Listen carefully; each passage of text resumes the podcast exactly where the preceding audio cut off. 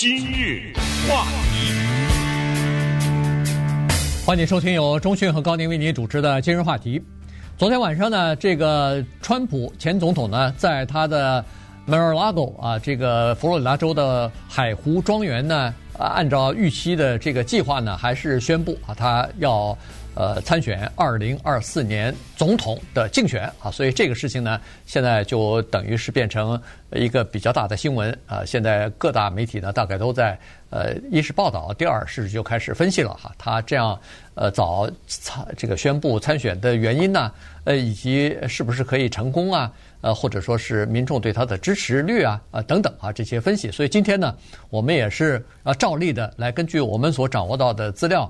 呃呃，这个各个媒体的分析评论呢，我们也来稍微的评评论一下啊这件事情。对，因为这个事儿呢，它是变成了在二零二四年的总统大选还没开始以前的第一个站出来宣布要竞选，连拜登都没宣布，对不对？对呃，拜登还说明年一月份的时候他回去跟家人商量一下，但是呢，他参选的可能性比较大。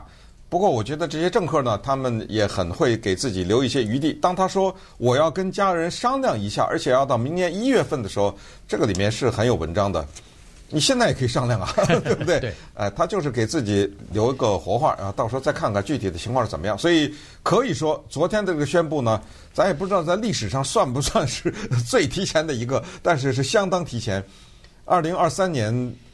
还没到呢，对不对？对，我先 先把那个二零二四年的给宣布了，所以他呢，这个背后有一系列的考虑，而且昨天的他的这个讲稿呢，时间非常长，一个多小时啊。对，在一个多小时里面，时间你可以听出来，他这个讲稿呢，他是做了精心的准备，大大小小的事情啊，在他这个里面都提到了。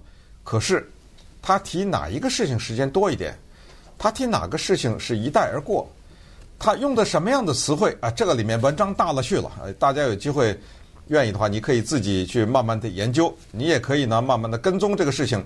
当然，也可以跟随着我们的这个分析呢，呃，听一听我们这边得出来的某一些结论。当然，我现在还是强调一句话，就是在现在这个时候得出任何结论都是非常的天真的哈。呃，类似这种啊，他一定当选，或者他一定选不上什么这种话，恐怕到最后没人知道了。啊，一个肯定没人知道，到最后闹笑话的就是你嘛，对不对？所以，因为毕竟这个事情就是一个五十五十，对不对？对，要不就选上，要不就选不上。可是。在这五十五十的过程当中，那是多少变数啊！而且二零二二年现在的年底和二零一六年和二零二零年那是不一样的世界啊，那个整个情况完全不一样了。现在他所面临的是三次令人失望的选举，这个令人失望，我指的是共和党失望的选举：二零一八、二零二零和二零二二啊。这个中间呢有两次中期选举和一次总统大选，这三次都对他。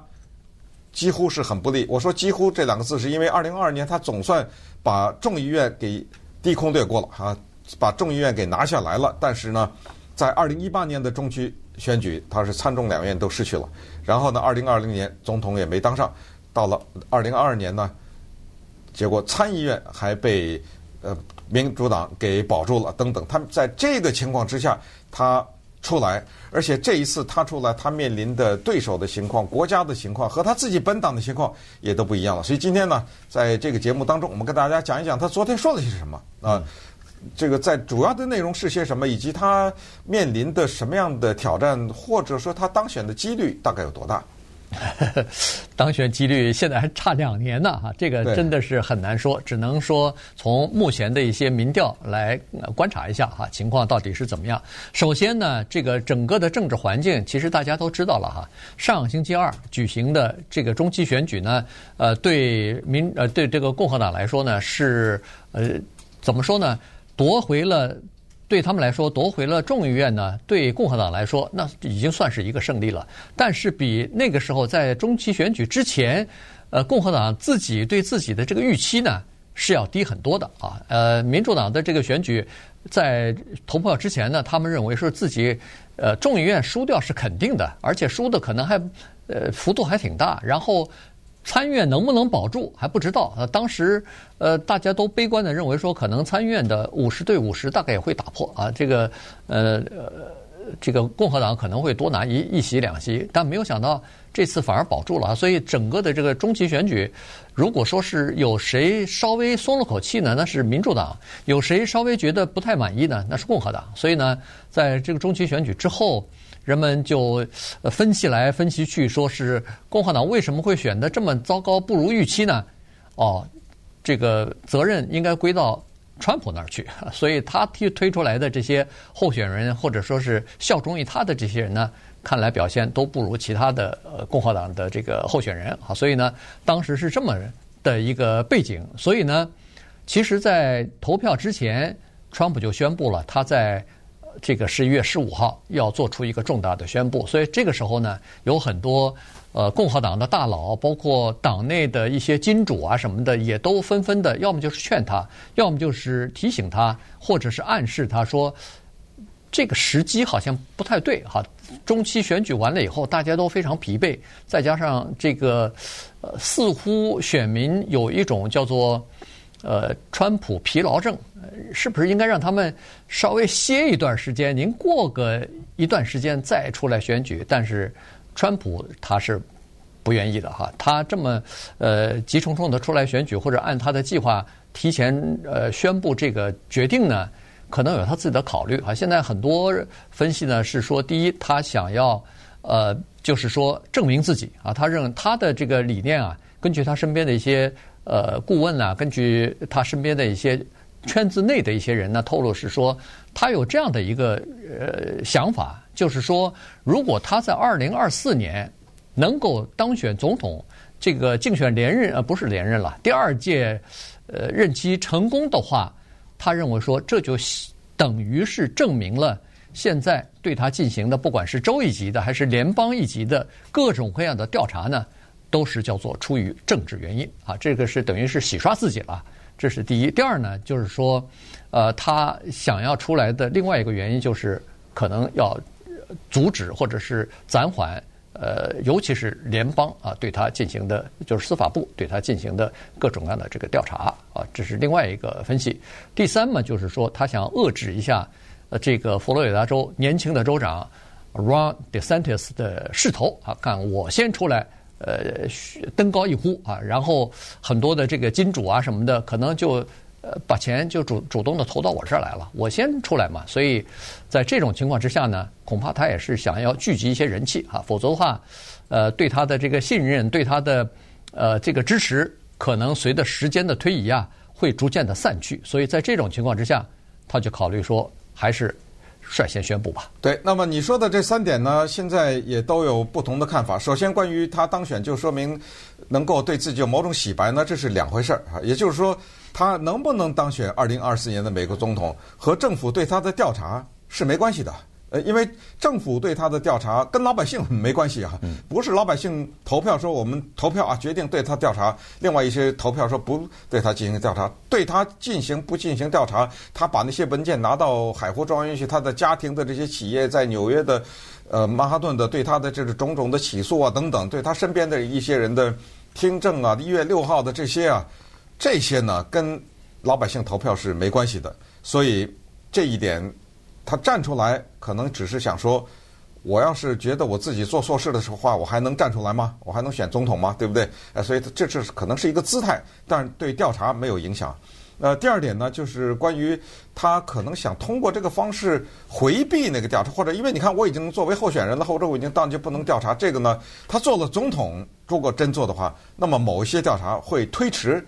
而不会停止。嗯，可是他现在作为候选人，司法部昨天已经我看到有呃司法部长，他的包括他以前的在一些重大的这个政治选举当中做顾问的一些人说，没有先例。呃，就是说不是说一个人啊，他受的经济调查、政治调查，甚至刑事调查，哎，他突然说他要选州长、选总统，然后就这些调查就停止了，因为呃这个对会对他的政治选举有影响，没有啊，没有这样的一个先例，所以等于他制造一个先例。所以现在司法部还在考虑，就调查停止的可能性是非常少的。第三，遏制 The Santis 呢，这个也小有一点一厢情愿哈，因为 The Santis 很简单，它只有两个选择，选和不选。所以其实先出来有先出来的好处，先出来有先出来的坏处。对，为什么呢？因为先出来的好处，当然我先拿点钱呢，或者我先赶紧站出来，哎，大家哗哗哗，这个媒体都报道，注意力都在我的身上。坏处是，他在暗处啊，那个没出来的人，你在明处，对不对？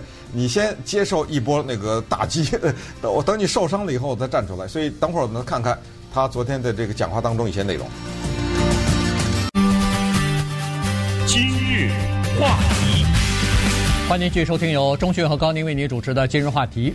今天跟大家讲的是，川普昨天啊，在他自己的海湖庄园呢，宣布他要参选二零二四年的总统啊，再次参选。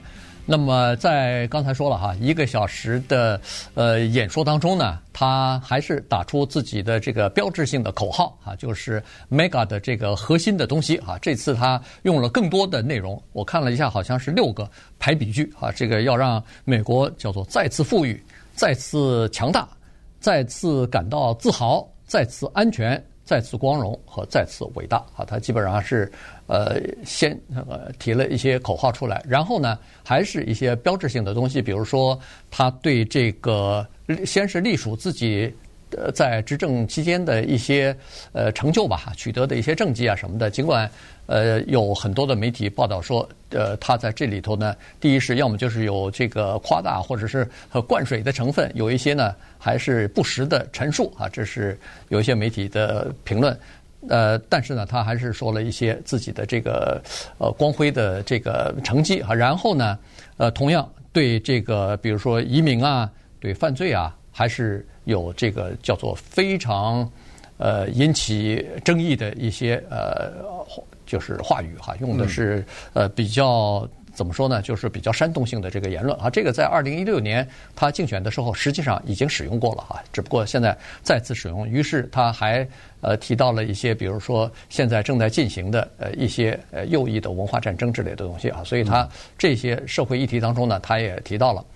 唯一一点没有提的就是。二零二零年大选以前呢，他每一次公开的集会啊什么的，呃，跟自己的支持者见面的时候，他都会提到二零二零年这个大选舞弊啊，把他本属于他的胜利被人给偷走了。但是在昨天只字未提。呃，他提了，他是这么提的啊，他他没有说啊什么二零二二年舞弊啊什么，他是说。关于选票的这个事儿，对，但是对他说的是没提这个舞弊的事儿，但是他是说他是呼吁或者他上任以后要推一个东西，就是把现在的各种各样的呃选举的这个形式啊都要取消掉，都要废除掉，什么呃提前投票啊，什么电子投票机啊，什么邮寄投票，全部作废，只用一种东西，就是纸质的，对，大家就是填一个一个的画那个墨圈，然后。用这个东西来投票啊，他认为说这个可能是可以减少舞弊吧，大概是这么个情况，所以他是用这个方法呢，说我上台以后要做这些事情。这是精心策划的，因为他知道如果再次提那舞弊那个，对他非常的不利啊。他的本党里面的很多人，共和党的大佬都说别提二零二零了，呃，别提二零二零了。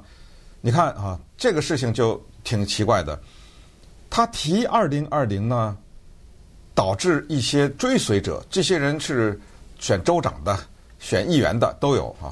这些人多数的都败掉了，连州务卿几乎就除了一个印第安纳，全都落马了。就是凡是支持这个观点的人，最后我们看到的是 Carrie Lake，对，隔壁这个亚利桑那州州长，这是一个铁杆的跟随川普，认为二零二零年是舞弊的人选州长。当然，他现在。不承认，我相信他可能永远不承认他输了，输了。Carry Lake 呀，对，呃，Katie Hobbs 赢了，但是他输了，对不对？肯定是有人跟川普说，如果你再说这个事儿的话，对你不利，因为你看看你支持的人就这么倒下来了，所以他非常的巧妙的呢，用那个方式去影射二零二零年的选举，然后接下来就是这句话，看你信谁了。反正川普是这样的，只要他一讲话。就有人说 他说的不对，那你就看你信谁了。举例来说，因为一个小时内容太多了。他说阿富汗撤军这个事儿，他说美军在那地方留下了八百五十亿美元的武器，等于被塔利班接管了，接管了。那么美国的自由派的媒体 CNN 找了国防部的人去问，人家说的只有七十一亿。七十一亿和八百五十亿，这个不可同日而语啊！你说我信谁啊？对不对？我也不知道，高宁也不知道，你也不知道啊！我现在就问你，美国在阿富汗留下多少武器，你知道吗？那川普说八百五十亿，美国国防部说七十一亿，你信谁啊？对不对？这个就是从一开始纠缠的那个假新闻，假新闻，对不对？我有一套理论和数字，他有一套，那我就说他那是假的啊！再看下一个，他说拜登把美国的战备储备油全榨干了，全拿出来了，因为这不是油价高吗？对。他说榨干了，全拿光了。在另外的数字是说，现在截止到十一月四号为止，美国的战略储备油是三亿九千六百万桶，在那儿不知道地底下还是仓库里，还是在那儿待着呢。你说信谁？他说，在他之前，关税对中国，在他之前呢，一分钱没拿过，只有他当当了总统后，才从中国那儿拿出很多钱来。那么，另外的报道是说，美国从中国那儿拿关税拿两百年了，已经。什么叫一分钱没拿过？呃，对，你说你信谁啊？这是这是一个问题。他说了，他说在中国没有人使用毒品，为什么呢？他说在中国是这样的，如果谁使用毒品被抓住，早上审，晚上枪毙。他说我们美国应该是学这个，也是这样啊，应该学这个。但是另外的数字告诉我们，而且这个数字是从中国那儿拿来的，说中国现在有一百四十九万。毒品的使用者，呃，这个你信谁？呃，关于他那个文件拿回家这个事儿，也是说，呃，奥巴马拿的比我多，对不对？啊，他拿可以，我拿不可以。呃，对，对此呢，美国国家档案馆也有一个说法，说就是奥巴马拿的那些是什么可以的，没有绝密啊，什么是可以允许的范围内等等。啊，包括石油的价格，说我任内的时候是一块八毛七，呃，现在多少？后来人家一查是有过一块八毛七的时候，那是在封城的时候。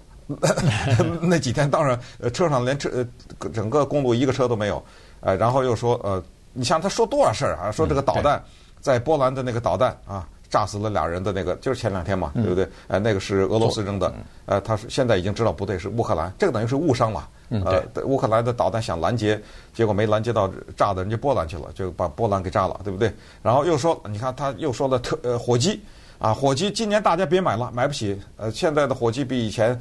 贵了四倍，现在人家火鸡工业说的不对，只贵了百分之七到百分之十，离那四倍差远了。你说我信谁啊？对不对？对，所以这个就是呃你自己判断啊，有很多。然后火鸡的价格马上就会知道啊，你到超市去买的时候你就知道啊，到底多少钱啊，贵了多少啊，对吧？所以这个呢，确实啊，就是呃看呃怎么说法了。但是呢，它。出来的情况呢是这样子哈，这个呢会对呃共和党内造成一些压力。所谓的压力就是说，他现在的这个尽管他还没有呃组成一个竞选班子，也没有一个竞选经理在内，但是呢，他身边的一些就是呃一些长期的顾问什么的，还还在帮他干事嘛。所以这些人呢已经四四面出击了哈，已经开始在共和党内呢开始要求对方要选边站了。就是说，你站到我这边，还是站在我的竞争对手那边啊？现在基本上就开始这个压力呢，就在共和党的参议员、众议员和一些这个政治，比如说媒体啊、什么呃政治评论员啊，就是有影响的这些人身上呢，都已经出现了压力，他们必须要选边站了。所以呢，这个是呃共和党内的一些情况。我看现在呃有一些这个保守派的媒体，包括。Murdoch 他所属的一些呃媒体哈，报纸什么的，呃，还有甚至是 Fox News 哈，那福斯电电视台，华尔街日报，哎，华尔街日报啊，基本上纽约纽约 Post 对纽约邮报，呃，这个真的很有意思。